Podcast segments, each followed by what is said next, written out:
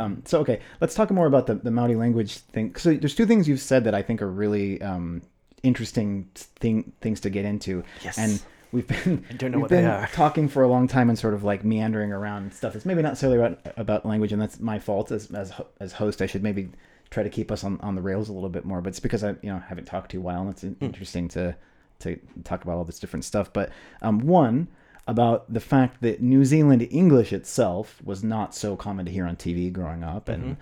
like what what that's like. I think that's an experience a lot of Americans um, can't uh, analogize. Yep. Um, that that American English would not be the main form of English to hear on TV in America. Mm-hmm. That so that that one, and then also the um, just the more about Maori, uh, the, the Maori language and the way that uh, how how is it protected in New Zealand society and how is it promoted and Hmm. like what what role does it serve? Because there's there's other societies that I know a little bit about that have multilingual, you know, the the the, the, overall culture is a mix. Like Singapore is, is a, a pretty extreme example, or like Canada has, Quebec has a sort of dual language system, and then there's patchy parts of America that are sort of dealing with the question with um, Spanish speaking immigrants and.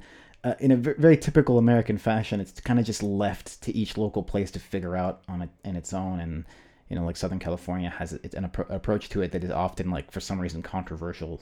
You know, to other parts, like they don't like the idea that things should be in Spanish and government Hmm. things. But anyway, so how, you know, whichever one of those you want to get into. So the first. first question again. Um, oh, so about what what is what is that experience like? And I'm sorry, that's probably a big general amorphous question, but like of having New Zealand English, which is the English you heard spoken every day around you in school and stuff, never be on TV, and have this other dialect that you probably had never heard in real life up to Yeah. a certain age. So as I, yeah, as I said, like um, uh, growing up in the eighties, uh, the kids' TV shows were typically American. So there were two TV channels at the time. They were both uh, state-run uh, channels, as- as they still are actually, Channel One and Channel Two, aptly named.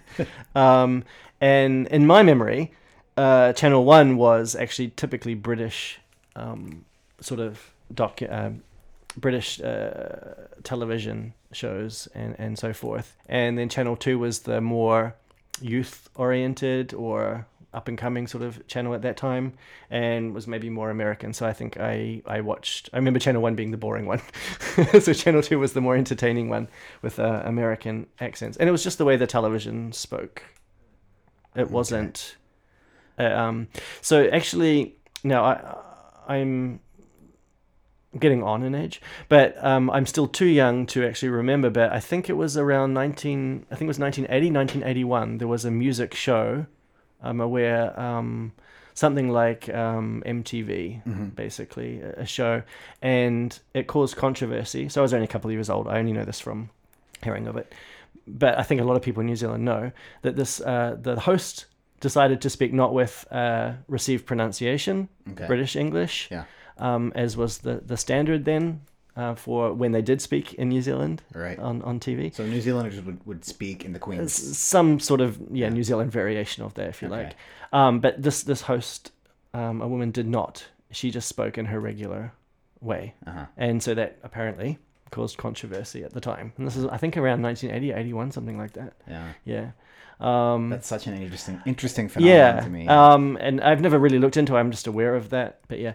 Uh, and then the media didn't really change until the late 80s when the economy was opened up and a bit more globalized. And I think the third channel, Channel 3, TV3, sorry, slightly different, um, came in, I think, 1989. And so then from there, then we have like um, uh, TV expanding and, and from all over, but mostly American, So I would you, say. you're saying that w- at the point in time at which hearing the true native New Zealand accent on TV, by, so by native I mean you know, uh, would say Pākehā, Yeah, Pākehā. uh, Yeah. the pronunciation of, of, Yeah. of English uh, on TV was controversial. You, Oh. don't, you don't actually remember the controversy, the, or the feeling of people being of having like disagreements about it. Or, No, no. All I remember is is the the it's sounding different. Like it's sounding. It didn't sound to me, at least. It didn't sound quite right because the TV had always spoken a certain way. Yeah. I just want to correct um, something you said there about the Pākehā pronunciation. That would imply it's the European New Zealand or white New Zealand um, pronunciation as if that were better than another. It. It's not. Is, It's that just- a so that there's a good question that I hadn't even thought of. Uh, is there a difference? Like, so this is something. Yeah, I know this is this is an extremely fraught um, thing, but in American English, I think that um, the role of local dialects often tends to be that of like incorrect or messy or Right. whatever, and the the standard standard American English, which is not, which is oddly not from a big city. There's no, it's not like the New York dialect or the Los Angeles Right. dialect. I actually just saw something online about that just Yeah. yesterday or the day before. Yeah. About why that is. yeah, Yeah, which was was fascinating. Um, the the argument being on this uh, um, video I was watching on YouTube was uh, that the New York accent um, was not really um, liked so much because New York had always been a city of migrants. Um, and so the migrants of, of whatever population of Europe or elsewhere were generally frowned upon. And then the southern accent, being the other one, was, of course, a majority black population um, with a, a slave economy. And so th- uh, to whoever was in power at the time could, couldn't see that as, as being an appropriate um, dialect either. Right. And so it unusually moved away from, because typically you would, you would have a, the biggest city would have it's the, in Japanese. It's Tokyo. For yeah, example, right. The yeah. biggest city would have the standard, would take this as be taken as the standard language, Right. right? So that couldn't happen with New York being the biggest city, Right. um, given the migrant population, and then yeah, southern states with um, a slave-based econom- economic history, um, being fraught, uh, fraught Right. a, a very serious problem in the in the states. So it moved more to the Midwest, right? Right. Yeah. So Yeah. I mean, so this is a conver- uh, topic that Yuki, in the time we've been dating and, and married, that she's become very interested in, Oh. in accents of English, and Yeah. I think because I I watched the movie Fargo with her. Um, and she she very into the Coen Brothers, uh, and I was like, oh, this is you know one of the, the oldest movies that she Mm-hmm. hadn't seen, and I was telling her that like the accent is a big part of that movie's Right. overall atmosphere, and it's an accent that Americans often forget exists. Mm-hmm. And I think in that movie, I've heard people, I've met people from Minnesota who tell me that it's a bit exaggerated or whatever. But I, as they were telling me that, I was hearing the Fargo accent and, and, as they're speaking. So, um, you know, I, I think in the process of maybe watching movies with me and me making comments, she's become more aware of American or different English accents. Yeah. And one time we were hanging out with a, a, a British friend of mine, and, sh- and Yuki asked the question because she's aware of like from watching The Wire and stuff that in in in, Eng- in American English, not only are accents um, regional, but they're also racialized. There's Yeah. there's there's accents that are like as you say, um, the southern like what what Americans would reg- would regard as like Black American English is is a branch off of the southern the southern family of dialects Right. um, regardless of whether people now actually live in the South or not. Um, and so Yuki asked my, my British friend, she's like, is there a black British English? And my friend was just like, no. There really, there might be a handful of, of slang terms that probably are not even, not even every black British person would use, but it, it there, there's not, like in, in uh, America or in the US, um, correctly or incorrectly, people will hear just a speaker's voice and make conclusions about the race. Um, which which my British friend, you know, Yuki was interested in that, and and uh, my, my British friend said no. In the, in the UK, there's no equivalent. It's it's not possible. There's I mean, there isn't such a tightly defined. Right. I, I would assume in the UK it's more social. Right. Uh, it's Right, a- it's much more class. economic and Yeah, so, so yeah. yeah, I guess not, social not even economic, but social, as you say. Yeah. Yeah. Um, but Yuki was extremely fascinated by that, and she still talks about it all the time about how like it says uh, it says so much about the different history of migration and the role that um, race played in the identity of the two countries. Mm. But so I say all that to ask, like, is there a Maori dialect of, of English that sounds different than? Because I made the mistake earlier of saying Pakia, Pakiha. Uh, Oh, I, I just brought up that point about Pakeha because it's a it is in itself a controversial term. So some people hold that it's an offensive term. Oh, okay. Um, I would say the majority of New Zealand. I'm gonna majority of New Zealanders. that, that's a Japanese uh, term. yeah, majority of New Zealanders um, would be okay with it.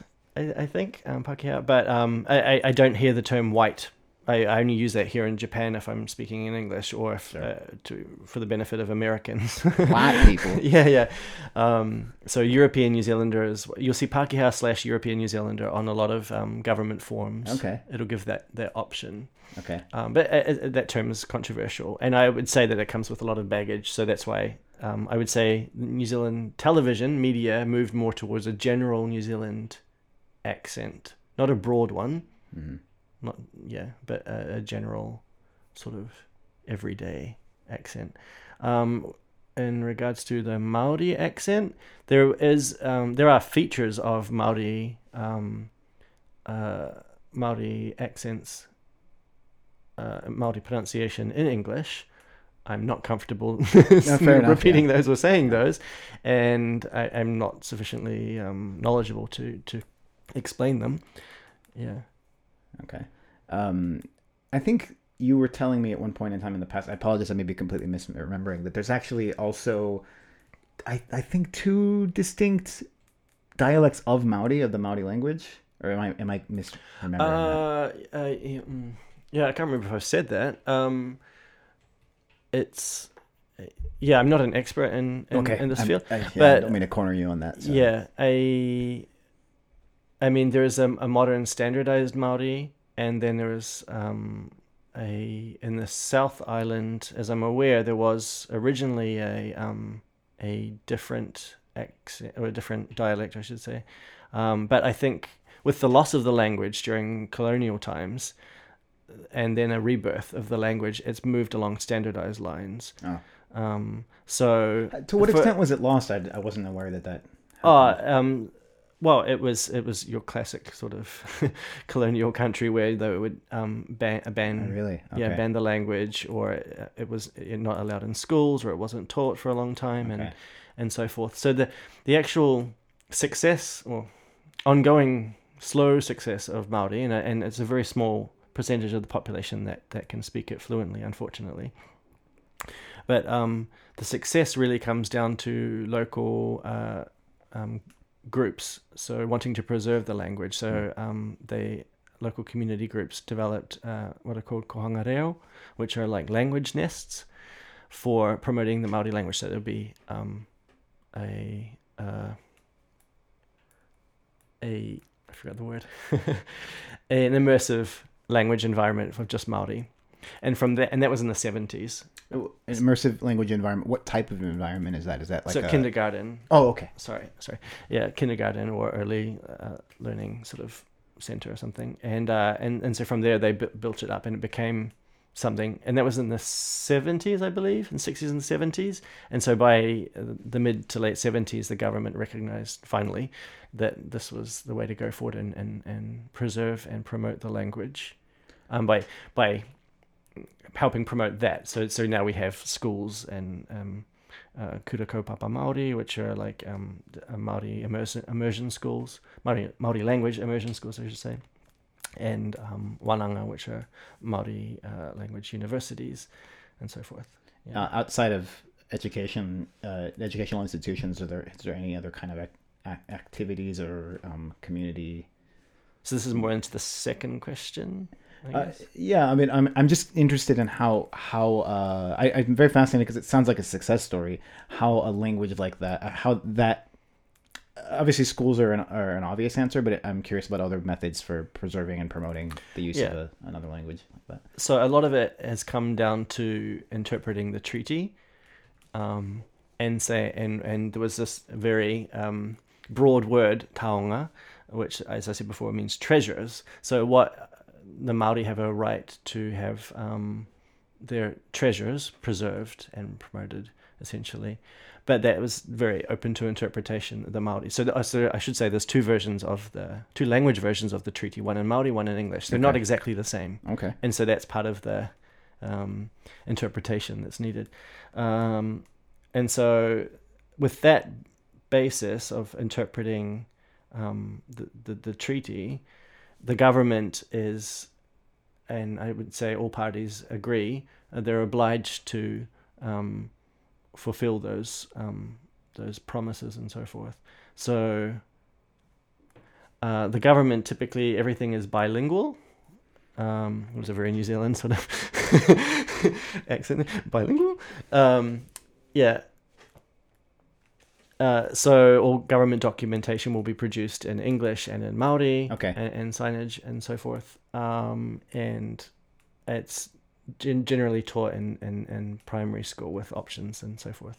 Um, beyond that, um, however, I will say like it's uh, it's hard for to say if it's a complete success. I the rates are unfortunately still low com- uh, compared to the use of English, and I believe that most people are bilingual in English and Maori. So it's not that there are only monolingual Maori speakers. There may be some. Uh, I'm not aware of the numbers. Um, yeah, uh, and the Maori population is generally uh, a greater part of the percentage of the population in the North Island. So the successes are more likely in the North Island, I would say, than the South Island, which is um, predominantly Pākehā and more recently other migrant po- populations. Okay. So the region I'm from, when I was growing up, I read that it was only one in twenty were Maori, whereas uh, much high, the further north you go, the the the the the um, the more dynamic the population is, I guess, rather than just British or um, English and Scottish settled areas. Yeah. So that has an impact on the language use and study. Were, are there any instances, and I apologize, this is a very Amer- American question perhaps, was land taken from the Maori during colonization? Yes. Were they driven away from? Yes. Okay, I see. Yeah. So there was a time called the New Zealand Wars where land was just confiscated or taken over by force. Um, others were just well, you sort of classic. Um, oh, we're just going to buy up this land from one person in, in the, the tribe and give them something in return. Yeah. So a lot of confiscations and and and and theft. Leveraged buyouts. Yeah, and um, as part of the treaty settlements, which have been ongoing since the nineties, um, the government, each government has, um, to a greater or lesser extent, made reparations, which Okay. is, um, and not to say that that's the the end of it of of of the, um, of um, healing the wounds, but so they've made reparations, uh, compensated in terms of land, cultural um, artifacts, and um, money, and so forth. So you have some different. There are different tribes around the country, and some are huge, like the South Island um, tribe um, is, uh, I think, all of the South Island or most of it, um, and they received a money which has, has now been used to develop their own their own iwi, their own tribe further. Yeah, That's very interesting. yeah. I don't want to. Um, I, I sorry, I asked you a few questions. I'm I'm sort of asking you to speak for all of New I- Zealand or yeah, something. So. I, I don't want to put you on the spot about that, and because there's so much um, other stuff about about you uh, individually that's interesting. We don't have to talk about New Zealand stuff. So thank you, thank you for for sharing about it because it's something that I, I didn't know much about before I met you. Yeah. And um, actually, it was good to talk to you today because uh, until this conversation, I think I had a rosier view of, as you said, New Zealanders kind of regard themselves as having bragging rights, and I, I perhaps bought into that, and I felt like, oh, the the uh, colonial New Zealanders didn't confiscate any land and didn't do anything bad to the Maori. Yeah. Like it was just an equal um, th- merger of societies. Yeah, I, I, I would think it, it's something that a lot of people buy into. Like it's oh well, we have never done, we have never done anything as as bad as other um, countries. As You know, bad as it's I such know. a- it's such an interesting, and every country does that. Yeah, right? every country um, goes, well, we didn't do this thing. That So I wouldn't be surprised if it's part of our modern national identity, where we have to sort of, hey, explain that we're a little bit better in this regard, at least. And it may or may not be true. As I said to you at the beginning, I am a Pākehā New Zealander, so I, I can only speak from a perspective that I've I've I've learned or looked into a little bit myself. Um, this it would more than likely be very different from Sure. uh, Māori New Zealand. I would hope, I would love to have a, Mm. a Māori New Zealander or two or three on here at some point as well. Um, yeah, so uh, getting back to you a little bit, and we, we don't have a ton of time left, but um, are you okay on time? oh yeah. Yeah, okay. coronavirus. Yeah, we're, we're in our, our Corona cave, um, bomb- fallout shelter. Corona time.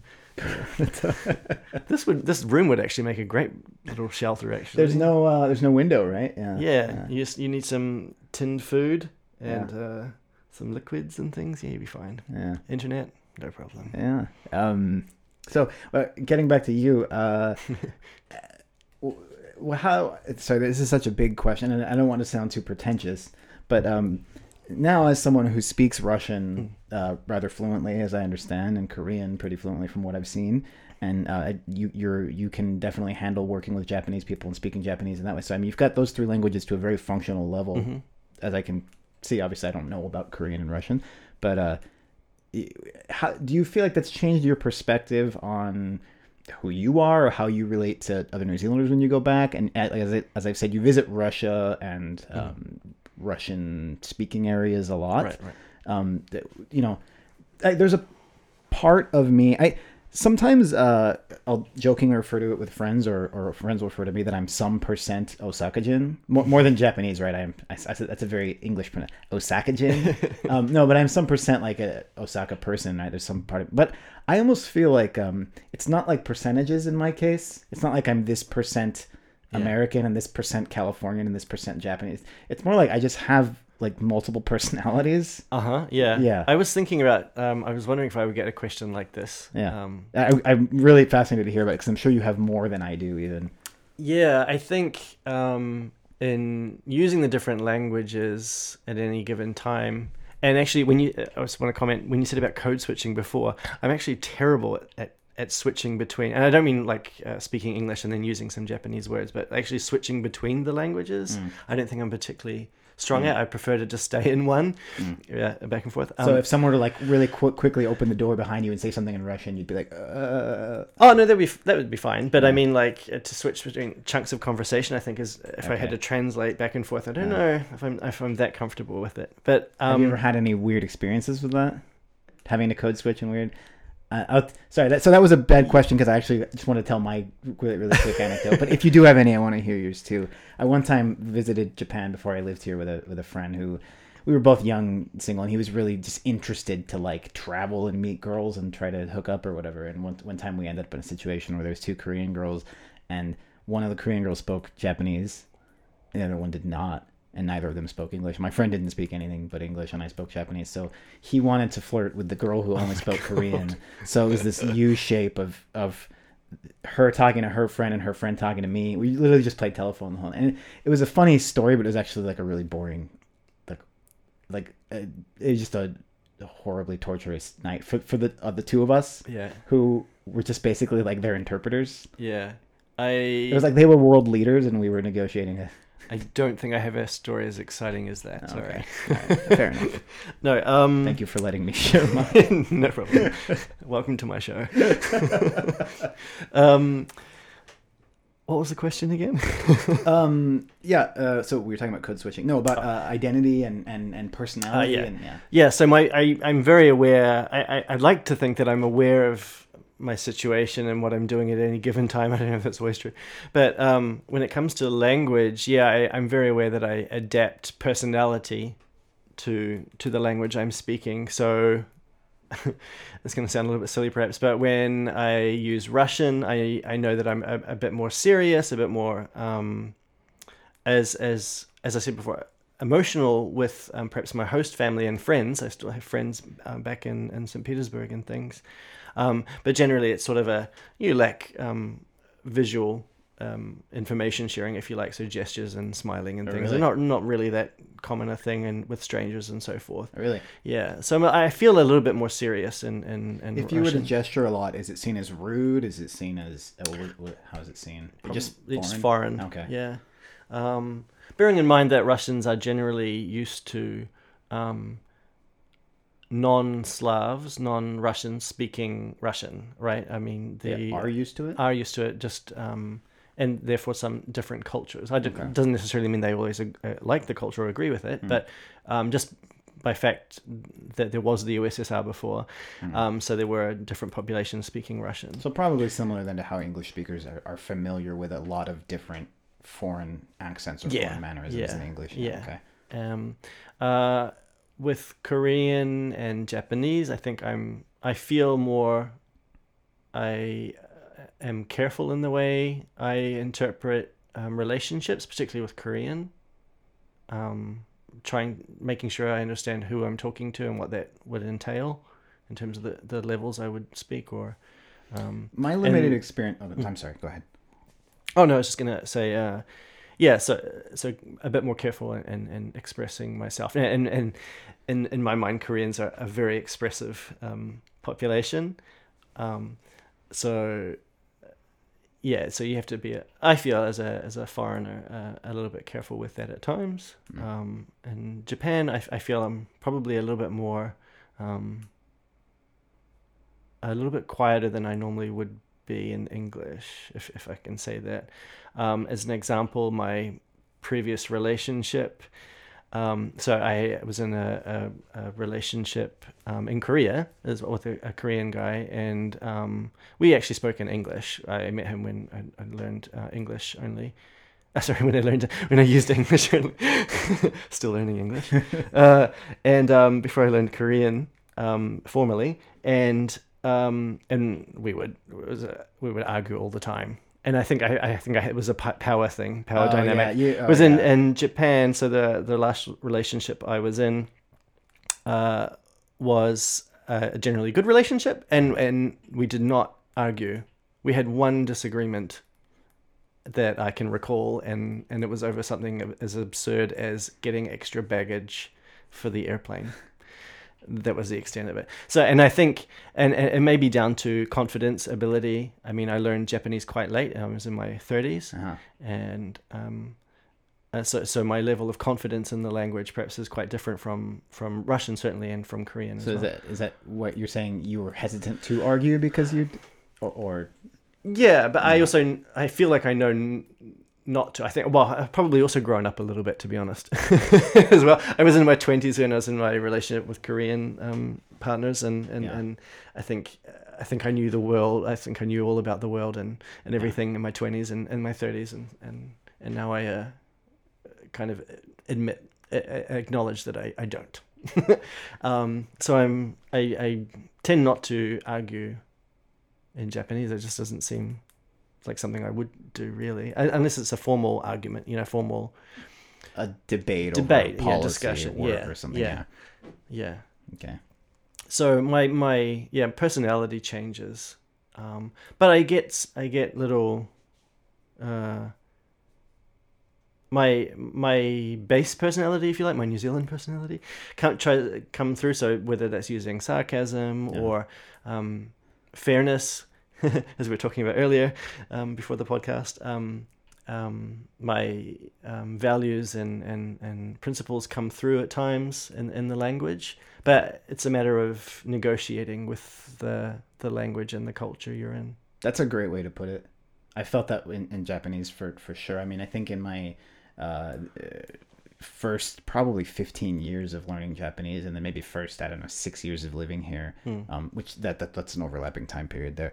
But uh, I, I was really trying to like speak Japanese, as I said before, to, when I speak Japanese, be as Japanese as possible. Mm. Not that I am Japanese, but to like approach Japanese just as a Japanese person would speak it, right? As much mm. as, as, as humanly possible.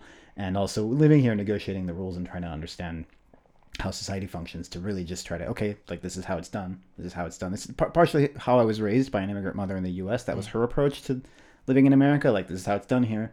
It's not a question of whether I like it or not, or whether I agree, because it's not, no one's asking me. Um, so that was how I approached it now, and uh, how I approached it for a long time here. But I've settled in now to like kind of what the balance is.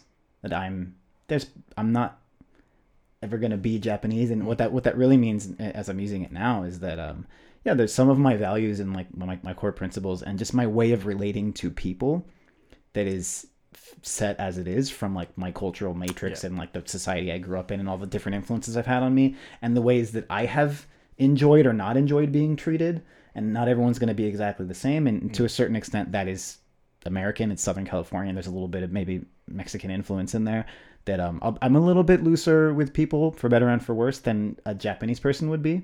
I'm a lot more ready to drop the formal case once we've gotten to know each other a little bit mm, and just mm-hmm. try to be a little bit more open and relaxed and loose and you know sometimes that that's a great icebreaker with japanese people sometimes they're happy to be like oh hey i'm getting a little bit of a cultural experience with this foreign person without the, without, the difficulty of having to speak english to them Um, and then other people don't like it, but Mm. you know that's part that's part of life of living in a global society. Um, Mm, mm. so yeah, I think you said negotiating. I think that's a great way to put it. Yeah, I uh, I don't know if it quite relates, but um, when I was last in Russia, December f- December before last, I uh, just um went into a cafe and and I ordered just a coffee. I don't remember what it was, and um. And then the lady said something to me, and I just I hadn't I wasn't listening actually, so I just asked to, to repeat. And she was like, "Oh, oh, you know, oh, you're foreign." I was like, "Yes," and she goes, "Oh, I thought you were Russian because you didn't smile." actually, she literally just said it to me. I'm like, "Oh, okay." Hey, you're blending in. yeah, blended in. No, but, yeah. Um, It's funny. Uh, yesterday, Yuki called. I told you we're, we're thinking about buying a, a a place. I don't know, probably an apartment, um, and, and as she- opposed to a tent a or house or yeah, Oh, okay. no, uh, yeah, a hole in the ground. Um, she a she bunker. bunker. Yeah, she called a, the uh, real estate a- uh, agent, and I, I just heard her side of the conversation. I sitting next to her, and it's so funny. Um, it's for her. It's somewhat new. She's definitely gotten used to it pretty quickly, but it's an experience that we all are familiar with living in foreign countries, especially in countries like Korea or Japan, where there really is kind of just one ethnicity and one culture as the main um, dominant society. But she called, and I could hear the conversation. It was like she said, "Okay, you know, how's Friday? How's this Friday?" And in the afternoon, sometime. Uh huh. Uh huh. Yeah. And then you know, I could hear, I could guess what the question was Mm. based on what her answer was, and then finally, I heard her give her name, our name, right? Because she took my last name when we got married, which was what she wanted to do. I kind of almost get, I almost made the devil's advocate argument. I'm like, "Are you sure you want to? Here's all the reasons that you might not want to." Um, but she, so you know, finally got to that. I heard her just go Donegate, and and then like the pause, and then just like, no, I'm Japanese, and then the American. yes, twelve years. And, like immediately, once her last name was not a Japanese last name, the next questions were all there, there's a there's a script there, right? Oh, are you Japanese? Oh, is your husband not Japanese? Where is he from? Yeah. How long has he been in Japan? Like it's Yeah. it's an interesting thing because um, I think actually Americans would almost take offense to that. Right, but this is kind of going back to what we sort of said in the beginning, beginning with with rules, and maybe I don't know if maybe rules is not the right word, but expectations or probabilities. Like you can figure out if if my wife makes this phone call about this matter, this is probably going to happen, and I'm not going to get upset about it. I, I can expect that X Y Z is going to happen. It's going to be one of those, more than likely X, for example. It's So, Yeah. um, so that's why I, I feel like I've had less of a stressful time compared to some of my other friends here, and um, it's just, yeah, part and parcel of living. yeah. I don't I don't find because it again it's different. Mm, Like I said, in America that would be rude. yeah, but it's a different society where Right. there are a lot more mixtures of different cultures and different last names in America. So it, it is understandable why you should just accept that it's a foreign last name. Right. Whereas in Japan, it's that's unusual. yeah, Um, and it, what is funny though is hearing the reaction she gets because I don't want to give the impression that I that I make her always do those phone calls. she she's a bit more champing at the bit with the apartment, so she wanted to Yeah. call him. Um, but I you know when I when I make those calls, it, it's very funny because uh, I've had the experience of them thinking I'm Japanese, like when I've called a place and then I've shown up after talking on the phone and then being like, uh, uh, like if I haven't given them my name. Um, but then I've also had the experience of you know if I, when I say my name or I show up and they see me, I almost see them go like, "Oh, that makes sense." because I think that the probably um, not to pat myself on the back, but my Japanese often passes as native, but it's not perfectly native. So there's there's times where I'll see pe- people like I'll see the light bulb of them like, "Okay, I wondered why you said that one thing kind of weird." And now I see why you're not one of us, or or something like that. But it's funny with her because they they were a lot more confused and had a lot more questions. Whereas with me, when I say like Tonike, they're like, ah, yeah, okay, that makes sense. The point you were making about um, giving last names, and if you were in America, so if, for example, a Japanese um, person did, uh, did the same, made the same phone call, and the person did react to their name, Yeah, their their last name, yeah. as being um, It said Ja- Tanaka. And yeah, yeah. Where and, and the person on the other line uh, reacted poorly to that, Mhm. it would it's if the Japanese person's learned the the social cues and etiquette or, or expectations of, of the culture, they should know that that would be inappropriate, right? Right, right. Right. So if the person making the phone call goes into it with that sort of mindset or having learned that or having or being aware of that, probably going to have an easier time um, to know that this name should be okay no matter what it is. Yeah. Um, quite the opposite of Japan, perhaps, Right. for the most part. But um, yeah. It- what you're talking about is understanding what the the uh, borders of normal are, Mm. Right? Or acceptable. I don't know. may- Maybe normal's a front word, but that yeah, it's not abnormal in Japan to react to a foreign last name Mm. and have a bunch of questions. Mm. It's it's a little bit more abnormal in the U.S., for example. yeah, Yeah. yeah, yeah, And and and knowing that it helps you navigate the experience. yeah. Yeah, I was I was thinking uh, my name is kind of amusing for a lot of people. Yeah. yeah, yeah, in, in Japanese at least, Noeru. Yeah. so it's kind of like, oh, oh, as most people are aware that it's something to do with Christmas. So, Oh, really? Really? Really? I, am no. I'm surprised that that I is it from oh, where where would they encounter the word noeru in regards to Christmas? I don't know, just in the media and things. Oh, okay. Yeah, a lot of uh, people would see it as a very cute name and, and knowing it's to do with Christmas from French, right? Noel. Okay. Yeah. Yeah.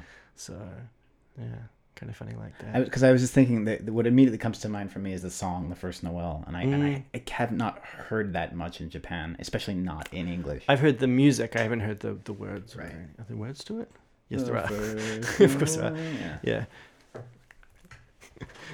What's that? Get rid of that bit. Okay. me, me singing. no, no, no, no. Me going, are there words to that? um, clearly. mm. Um, actually, a, a, a funny thing to do with names, though, is. Uh, I, I know you're probably short on time. now, now I'm Oh, hosting. Yeah.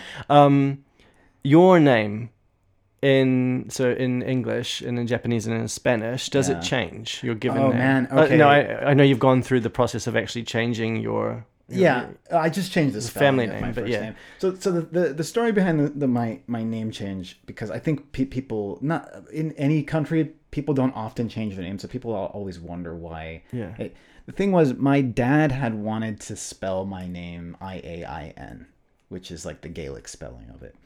Um, and he, because he thought it was cool. My dad has a little bit of a touch of, I think a lot of a lot of American, a lot of Americans experience this, where he's so many generations into being in the U.S. and just being like a white American person that there's a bit of like insecurity of like, but I want to have connections with my roots too, and you know when when the transition from the melting pot model to like the salad bowl model uh, happened i think so there, there's kind of the ugly reaction that some european descended americans had where they're like well speak american you know like you're here be you know you don't you don't get to but i think that's the ugly side of it i think but the on, on another side of it there's a there's a not impossible to understand thing of like well we all gave up our like we're not German or Irish. We don't know anything about our home ethnicities anymore, and we kind of blended in. I think that some people maybe miss the fact that, that they were allowed to do that, Mm, right? mm. Pass visually passing for the dominant race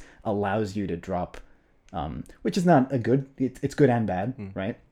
I've experienced that firsthand, and I, I think we've seen it probably with like Korean people in Japan have that option. Um, if you can pass, you, some people will choose to pass. Uh, but so yeah, I think that there's like my dad kind of had that where he's like, well, I want to go back now and resurrect some of the long lost. You know, he's never even met any of the the first generation Scottish people who came over to the U.S. in his in his ancestry, but you know he wanted that, so he wanted to spell my name I A I N, and my mom. Coming from a completely different angle of like she was a first generation immigrant and just wanted to fit in, was like, don't name him anything that can be made fun of in school. Mm. Don't make it hard to pronounce. And even the name, even the the spelling that they went with I A N was still like most of my teachers couldn't pronounce it. It's not a common name, and at least in the part of the U.S. that I grew up in, Oh. um, which surprised me when I found out that like in the UK and Australia and New Zealand, it's, Yeah. it's extremely common. Yeah. But- I, was- I had friends growing up with that name. Yeah, but Yeah. so no, the the the reason I changed it was because my mom had said to my dad, "Well, like, look, let's just name him the simple spelling, and we'll tell him this story and let him decide later." Mm. Um, and it's not like uh, this is for dad. Actually, I don't have that kind of relationship where I. It's just I just I kind of I like the Gaelic spelling a little bit. It's maybe just an aesthetic choice for me. It's So- not that. Yeah. So my, my question is when you are speaking uh, in English and Japanese and Spanish, Yeah. Does the pronunciation of your name change? Do you adapt it to that or do you keep it um, I the same? so the difficulty with my name in Japanese in particular, and to an extent in Spanish, is that the uh, the the, the middle vowel as I say it, Mm. as I have grown up pronouncing my own name, is a schwa. Mm. It's an unstressed schwa sound, which is like the hardest sound Yes. to render into katakana. Oh. It's the hardest vowel sound Mm. anyway. Um, and the way I've ended up doing it in katakana was literally just how my first really close Japanese friend in junior high school wrote it for me the first time, because what she did, which is I was very I'm very surprised looking back. Maybe it's because she was a teenager and she didn't know that much about the world yet. Uh, most Japanese people see my name and they've seen soccer players with it or whatever, and just from the spelling they go, it's Ian. Mm. Ian, right? Like they they just that that that's what that name is in katakana. But my friend uh, in junior high school didn't have a default assumption, and she just made me say it like ten times. She's like, "Say it again, Ian. Say it again, Ian. Ian. Ian. Ian." And so finally, she wrote like E, no basu, Mm. and n, so it's Mm. Ian as she wrote it. And I was like, "Yeah, that's that's pretty much it. It's not e, it's not E N, but if that's closer than Ian Mm. to how it actually Yeah. sounds. So I let Japanese people say Eon. I don't correct them if they start calling me Eon. I'm not like militant about it, but I write it En, and if anybody asks me, I'll Yeah. say it two or three times just so they can hear it, like Ian. And I often get the like, oh, Muzukashii. and I'm like, really? Is it is it that difficult? But I mean, yeah. So uh, I yeah, I say Ian, and I and I, and I try to just say Ian just to like let them hear it because it's not it's not a Japanese name. yeah. It's not yeah. In Spanish, it's been such a long time now, to be honest with you. Um embarrassed to say I've not been to Mexico in such a very long time. As a kid, I think there was a little bit of that. I don't because they don't. There's not really a schwa in Spanish Mm. either. So I think it was probably similar of like yeah. But no, I was never Juan. I mean, I think I maybe had a cousin or a or an aunt, s- a very distant. I I- remember a couple of times being called like Juanito, but it was never my identity. It was never to be Mm, mm, mm, Juanito. Like, and you know, my even my mother's close relatives and my grandmother's close relatives who knew me and knew my lineage and knew that I was half Mexican just regarded me as a, the American kid. You know what I mean? Like, I, I wasn't. Yeah, I don't know. Mexicans are quite are quite like not fussed about that stuff generally. So Oh, okay. Yeah. Mm.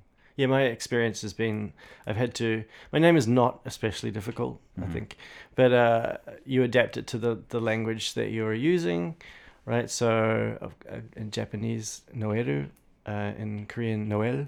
Noel. Yeah, at least yeah, Korean you can get the actual. Yeah, you get pretty close if Yeah. it's if you're going with the French pronunciation. Yeah. Um, and oh, of course, in English, I would just say no, No. which kind of the L kind of gets dropped in New Zealand accents. Oh, Anyway. really? Yeah, to a certain extent. So no, it's a little No. bit like a W. No, um, not the nicest name. Um, Your, your name actually, I it's one of those names. Even as long as I've known you, I sometimes when I haven't seen you in a while and I'm gonna say it, yeah, I'm like, I'm saying Noel, but is that how he says it? I can't remember if you if you enunciate the e more or not. So when I when I introduced you uh, at the beginning of the podcast as Noel, part of me like my stomach flipped of like I hope this is no, that just sounds perfectly American Okay, to me. It sounds fine. all right. It's a it's adequate adequate variation. Adequate, all right. Um, and then yeah, in Russian, Nail, which is uh, is funny because a lot of uh, Russians, when I give my name, perhaps they might not pick it up, and they're like, "What?" you know, like, "Eh?" Could you say it one more time? yeah. And uh, me, Yeah, the Russian variant. Nail, Interesting. but it's still written no el, Yeah. and uh, and so I sometimes have to break it up like that so they know how to spell it. There's some there's some pronunciation rules with them, um, non-emphasized vowels that you have to Hmm. work with. But yeah, uh, yeah. So it's always been sort of a, a funny thing. Yeah, because your name, as I said to you before, with the case system in Russian, for example, your name, the ending on your name will change depending on what that name is doing in the sentence. So if it's to, if it's to null, it'll be Noelu, like Mhm. that. Or if It's it, like direct address if I'm calling Yeah, you or something. yeah, um, or if it's f- uh, of, if you want to say of null or from null, whatever, Noelia, Hmm. like that, that kind of difference there. So it has consequences. So yeah, it's interesting. I also wanted to point out, actually, which I didn't point out in the beginning, that I studied Russian in Russia and every language I've studied in the country. Yeah. But I also also studied Russian at university Hmm. in New Zealand before they closed that program down. After going to Russia? Yeah, yeah. When I returned to New Zealand, I actually um, did uh, my second and third year uh, Russian studies, Hmm. undergrad. Yeah, as well. But they've they've since ceased that program. So yeah. Uh, I wanted. I think I wanted to ask you much closer to the beginning, and maybe this would wrap up with some lighter questions. Yeah, but. Um, I, I don't think I, I finished asking the question, or, or I don't remember if you answered it. But um, what for you, like learning the languages you've learned, what is the skill you mastered first? There's a there's a variety of skills that are common. Like you've got to learn the pronunciation, you've got to learn the grammar, you've got to you know become literate in it, and Yeah. There's sub skills to each one. Yeah, you did ask that actually. Yeah. Did you did you say? I don't think I answered. Okay. Um, I think it comes down to also, it, you see it probably in in in my humor, if I can say that. Um, imitation. So the sort of sound, the sounds that I hear in the language, I tend to to be able to, to pick up first and just repeat without necessarily understanding what I'm saying, perhaps. So I think if that answers your question pronunciation. Yeah like pronunciation, yeah, so i tend to mimic things i mean i do it at home on the tv if i hear american accents or whatever now even i'll just repeat the stupid word that anderson cooper's saying or something Dude, you and I are so alike that way, because I it's sorry, I'm way too far from the mic there. Well you and I are so alike because that's exactly. Mm. I think there's a direct link between my love of doing impressions, Mm, and not in any mean spirited way. It's it's sensitive because you can't necessarily. Sometimes when I'm at home cooking, same thing with the TV. I'll I'll just Yeah. Yeah. mimic what I've just heard, Yeah. but it's not something I would necessarily do in front of people because it's it can come off quite. I actually uh, have a very specific moment. So in Korean, I remember in my very first year, and as I said to you before, I was studying Korean a lot by myself, um, trying to sort of work through a workbook or whatever. And I would watch TV, and I remember it was like in the morning before I had to go to work, and the Home Shopping Network was on, and they were selling something. And a, a rather tricky sound for foreigners is the L sound in Korean, which is Yeah. um, kind of sound, and um, it's a very important, it's a significant sound in Korean. Uh, it's an it's used in the as part of the object marker anyway, um, and Yeah. I remember just uh, the the I kept hearing it in the home shopping show, and the lady kept saying it, and then I just started imitating it. I was like, oh, and then I actually remember the moment that I actually was like, "Uh, uh, oh yes, I've got it, and curl my tongue way back, Yeah. way up. Yeah, so I still still hold on to that. It's funny because it's it's not something that often gets talked about this way, but it's muscle training. Mm. It's it's hundred percent muscle training because you're the way that your mouth and tongue are used to moving, like in the same way that your legs and feet are used to moving when you walk, or your arms and your hips and all that, um, is defined by what they do all the time. And so if you just speak English all the time, you have the English muscle sets down, but um, you have to build up the strength and the balance for the other ones as well. Yeah. Yeah. Uh, are there are there are there sounds in Japanese that are difficult for you to produce still? Now Yeah, or at Um, least maybe in well, the beginning. I, I have a little bit of like a shortened shortened tongue, and I, even in English, I have a, a bit of a lisp, and, and that can, that sometimes makes the um we can edit that out. "Darirurero" Yeah. line somewhat Yeah. difficult. I've gotten that now. I think Spanish helped me with that because it's cl- much closer to the Spanish R. Yeah. It's not exactly the same, but it's closer. I see, yeah, I see the same point with um with Russian. So there's r as well. Mm. R. Yeah, yeah, and that's useful once you've learned it in one language. Maybe similar to another one. Yeah, so it's, it's helpful there. Um, one thing I can't do. Do you know what bidakuon is? oh yeah, yeah, it's mostly gone in in informally commonly used Japanese.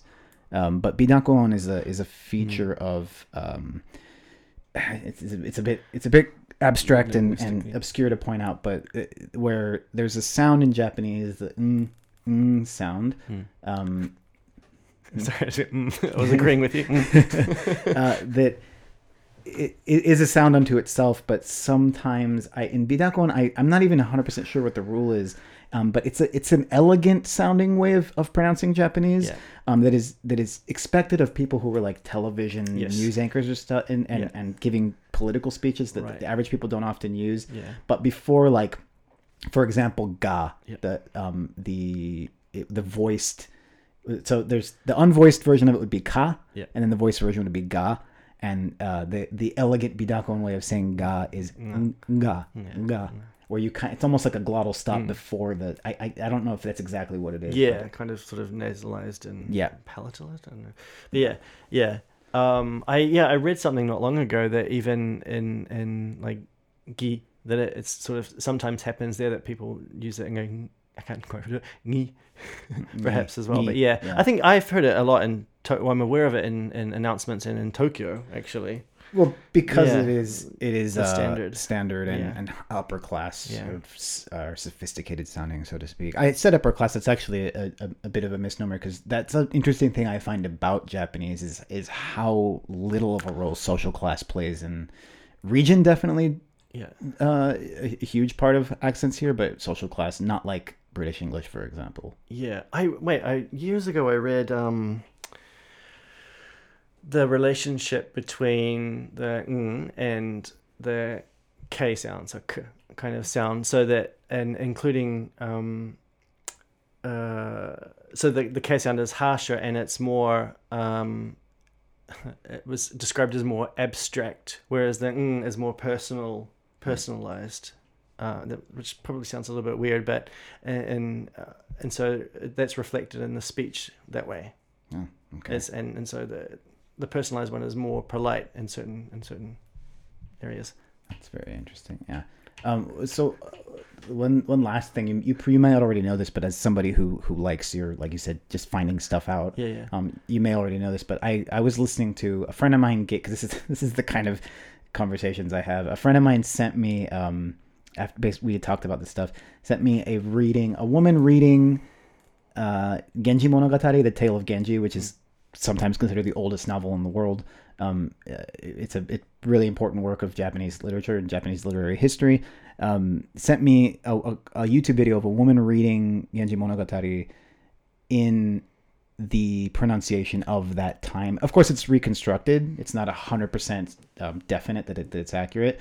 But uh, reading it in Mm. that, and one thing I was very surprised. I noticed a bunch of things kept jumping out at me, and I sort of, and then I, I wrote back to my friend who sent it to me, and she was like, "Yeah, that's because this this evolved this way." And there's a lot of stuff I didn't know, and sometimes my assumptions about how Japanese modern Japanese had evolved were were backwards, were, were the opposite of what had happened. For example, like um, hahihu hahihuheho, the the hu sound. Mhm. I assumed that was an aberrant thing, Mm.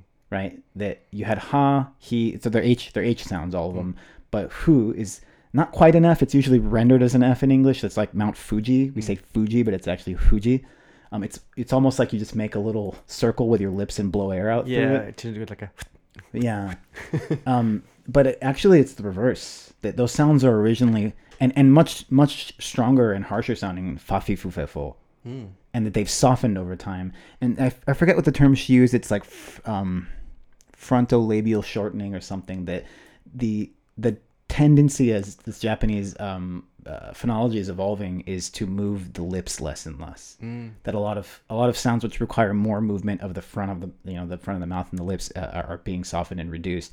So that actually it, it was originally an F sound fa fi fu fe fo that has changed into ha hi hu he ho.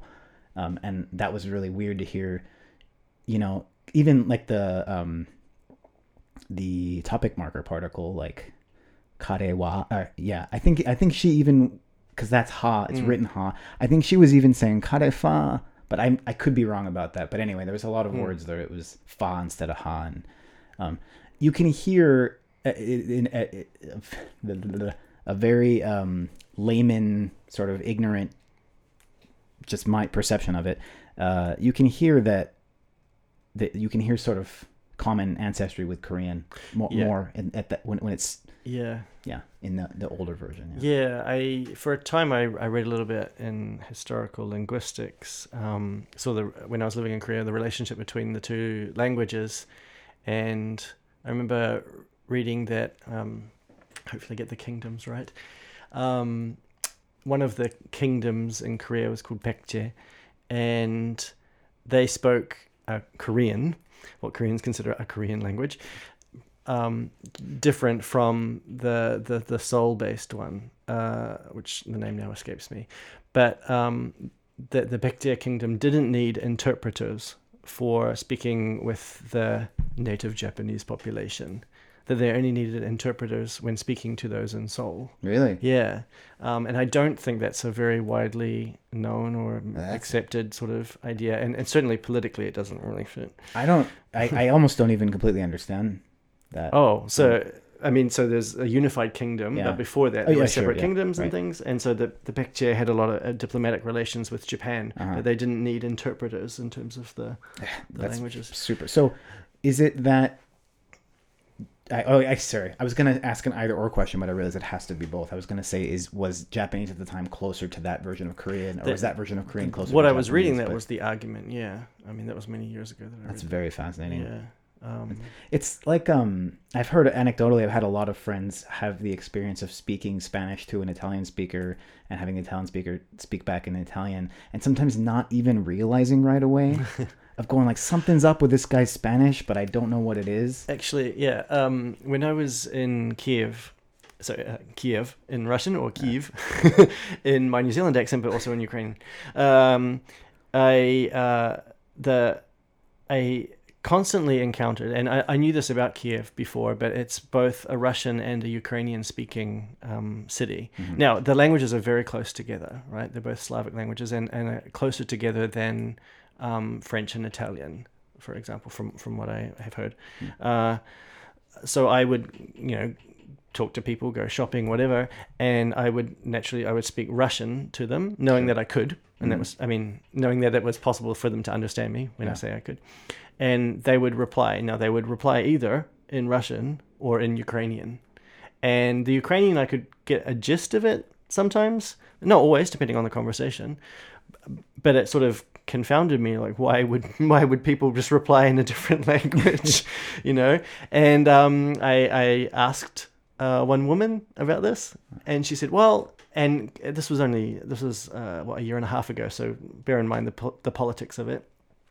Um, they said well we're, we're proud of our language. We want to use our language. So that's certainly um, uh, perhaps a feature more of, of younger people, maybe. Um, but certainly the, the politics politics of, of, of Russia invading the Crimea and, and Sure. the eastern border. Sure, there's been a reaction to that. Yeah. Um, and also sort of post Soviet times as well. Um, but she, she also said, um, yeah, so uh, yeah, we're, we're proud of our language and we can just choose whatever language we under, uh, we want to speak because we, we both understand uh, each other. Yeah. So meaning that a person who is Ukrainian uh, from the Ukraine and perhaps speaks Russian as a native language um, will in- inevitably, if they're living in Kiev, also know Ukrainian. Mm-hmm. So you can just communicate with whichever language you wish, or which one you're more comfortable with, and you will get a response in either of those. Uh, but being a foreigner, uh, that's a slightly different matter, of course. Yeah, But it was fascinating. It really blew my mind. that is that's a very interesting Um, approach to that. And yet, sometimes it happens actually at school, uh, where I work now, and I'm sure you've you've certainly experienced Oh, yeah, it as well, yeah. where a staff member will perhaps a Japanese staff member will speak to you in Japanese, Yeah. and then you might just reply in English. It's interesting because that school, I think I've experienced that more than anywhere else in Japan Yeah. when I worked there. Is that there's whole conversations Mm. where where the where the each person never speaks the other person's language. Yeah, and I, I still do that, and I, I don't actually know why I do that. I think um, it's probably yeah, it's not, it's not out of pride of, of my language. I think it's just more of a comfort thing. So maybe People are busy and they don't want to expend extra energy. I think. Yeah. Yeah. Yeah, yeah. But also, if I know that the person will understand, Right. I mean, so it is, is somewhat similar to the Kiev Yeah. experience. It sounds like it. it was interesting. On the not the flip side, but in a in a, a variation of that. Um, so I went to Belarus uh, this last winter here, and uh, I, I knew a little bit about the language situation there, which which is that there is a separate Belarusian language. Um, it's also close to uh, Russian. I read close that it's closer to Ukrainian actually, but um, still very close to Russian. But the the population generally speak Russian all the time. So the signage, it's uh, the signage and everything would typically be in in Belarusian. Uh-huh. Uh, in Ukraine, it was it, was both Russian and Ukrainian actually, Okay. um, or just Ukrainian sometimes. But in, in in Belarus, the signs and so forth were usually in in Belarusian, but everyone would speak Russian. And I didn't hear any Belarusian that I was aware of. It may have been a case of um, uh, that the languages are sometimes so similar that it just sounds like a, a slight dialect or Sure. something like that, uh, or a variation. Um, but the only time I was actually aware of someone speaking Belarusian to me was on my very last day, and I went to a souvenir shop, and uh, it was a really nice souvenir shop, um, and and the guy only spoke Belarusian to me, and so that sort of that struck me as quite marked. Like Yeah. it was whoa, okay, I'm hearing hearing this, Yeah. you know, for the for the first time. That's very interesting too. I wonder why that is. Yeah. Well, I- yeah. I think the the past connection with Russia, obviously, um, yeah, the, the Russian was the state language before, um, in terms of the Soviet Union, of course, and there was a a level of um, prestige to it, Hmm. or an expectation that everyone would in the in the USSR that they would learn it or speak it. Um, and I think what's in, at least from my perspective now, I, I said to you, I, I I, I bought some books on, on Belarusian grammar and vocabulary and things, not not because I intend to learn it, but because I like that reference. I like to be able to look through and see patterns and so forth. But the actual planning of the language was very, very late into the 20th century, so Oh, mid really? 20th century, as a deliberate sort of project by to standardize and to standardize the language. And what I would say are some deficiencies in the Russian orthography Mhm. are corrected in the Belarusian one Oh, interesting. so that the unstressed o, Yeah. the unstressed o sound in Russian, uh, the the same word uh, will often frequent maybe uh, may occur in Belarusian as well, but they would spell it phonetically, whereas in Russian it's perhaps more morphophonemic. Interesting. Yeah. So they would they would so that they could because pronunciation uh, stress changes in in both languages, all sort of kind of all over the place. It's not quite regular. You have to kind of just learn it. Um, but the spelling was was altered in Belarusian. I don't know if that was to make it a more phonetic um, uh, spelling system. Hmm. I, I would uh, um, assume so, knowing sort of how Soviet linguists worked before. More de- a more demographic Yeah. uh, sorry, uh, yeah, yeah, demographic sort of um, approach to the language, um, or if it was for some some other reason, but it seems to be seems to be that. Huh. Uh, well, it, it's been really uh, great having you on. Noel, I, I really don't want to cut you off. I could probably talk to you for another hour or two here, but uh, I, I unfortunately have to have to run and go handle some other things. So thank you very much for, for coming on uh, the podcast, and I, I'd love to have you on again if you would like to. I think we, like as I said, we could continue. So uh, thanks so much for your time today. No problem. Thanks for having me.